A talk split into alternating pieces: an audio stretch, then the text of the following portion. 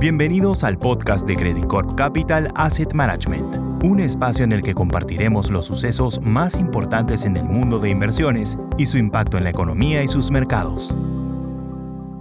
Hola, ¿cómo están? Soy Klaus Kenfe, Executive Director de Credit Corp Capital Asset Management. Quería contarles que esta semana se ha extendido el rally tanto de la renta fija como de la renta variable internacional. Esto se ha dado en un contexto en donde el mercado ha venido poniendo en precio una probabilidad más alta de que la desaceleración económica del próximo año sea leve y que la inflación ya esté controlada.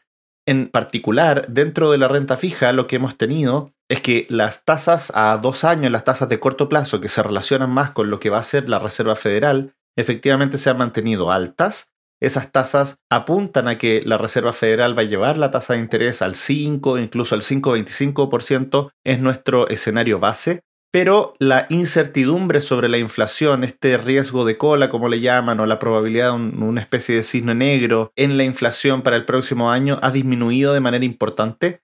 Las proyecciones apuntan hoy día a que la inflación en Estados Unidos va a terminar en torno al 2,7% durante el 2023, lo cual ya es un escenario bastante más razonable que hasta el 9% que llegamos este año. Dicho lo anterior, hemos tenido una muy buena rentabilidad de la renta fija, buena rentabilidad dentro de la renta variable. Creemos que durante el primer trimestre va a ser más desafiante el continuar con este ritmo para la renta variable y podríamos ver caídas adicionales, mientras que en la renta fija vemos que estamos dentro de precios razonables, de precios justos, y si bien puede tener alguna pequeña corrección, vamos a ver un 2023 en donde el principal ganador será efectivamente la renta fija, dado los niveles de tasa que tienen hoy día y que se van a ir entregando como interés o devengo o causación durante el año 2023.